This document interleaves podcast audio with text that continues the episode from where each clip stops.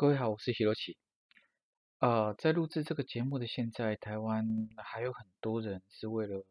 统独问题在闹得不可开交。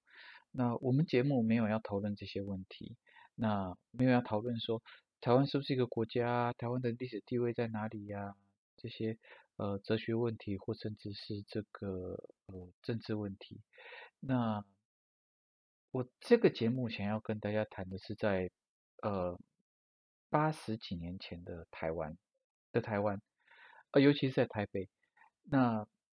在八十几年前，这些问题其实都不是问题，就是台湾没有说什么是是不是国家在哪里，因为台湾就是属于日本的一部分，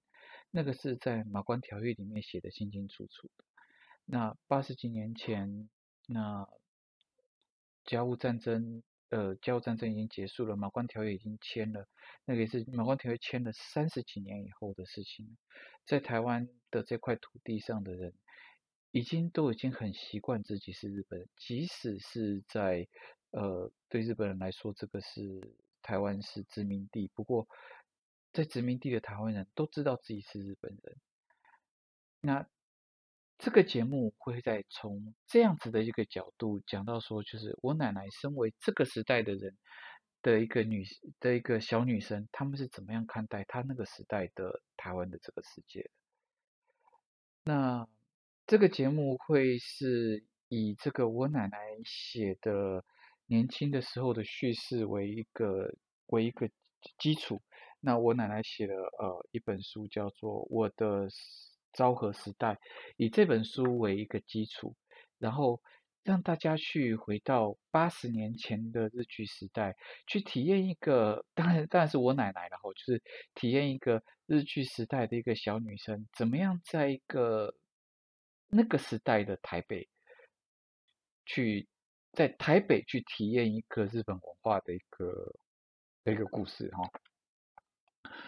嗯。这个节目我不希望说，因为我这个节目的录制会会让人家大家变成一个什么统独的议题呀、啊，或怎么样。我我我不希望把这个统独议题带到这个节目里面来。那我只是要说，这个那个时代就是日据时代，台湾没有独立，也没有属于中国。马关处马关条约上面清清楚楚写的就是那个时候台湾就是日本的领土。那在这样子的一个，不管是不是得已，不管是不是对的一个历史背景下的一个少女的一个故事，就这样子而已。那这个节目本身的进行方式会分成三个阶段。那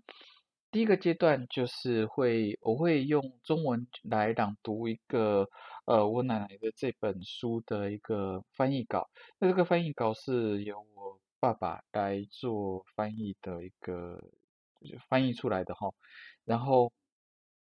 再来就是我自己会用，因为我从小跟我爷爷奶奶一起长大的，所以呃，除了这个翻译稿的内容以外，我爷爷奶奶也有跟我讲很多那个时代的故事，那我会补充一些我自己了解的这些故事在里面。那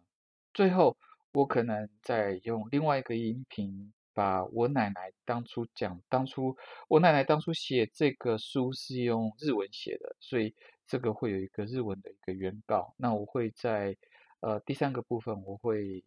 朗读一下我奶奶写的日本的原稿。那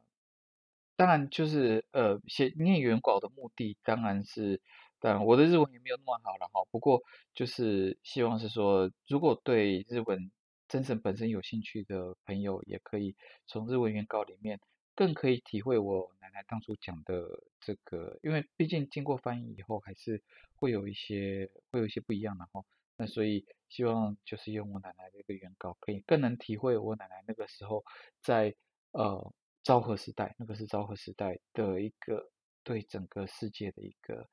对整个她所处的台湾的这个世界的一个想法跟一个心情。那，呃，为什么要做这个节目呢？是呃，我奶奶在今年的九月过世。那当然在缅怀我奶奶之余，也是我也希望说，呃，我奶奶的这个一生，的回忆，尤其是在年轻的时候对日本的这个回忆，能分享给大家，然后让大家可以回到八十年代，然后回到八十年代的台湾，然后去体会呃那个时代台湾的啊、呃、日本的这个文化。好，谢谢各位。那我们从下次的这个节目开始，我就会开始来念呃我奶奶的这个书的这个内容。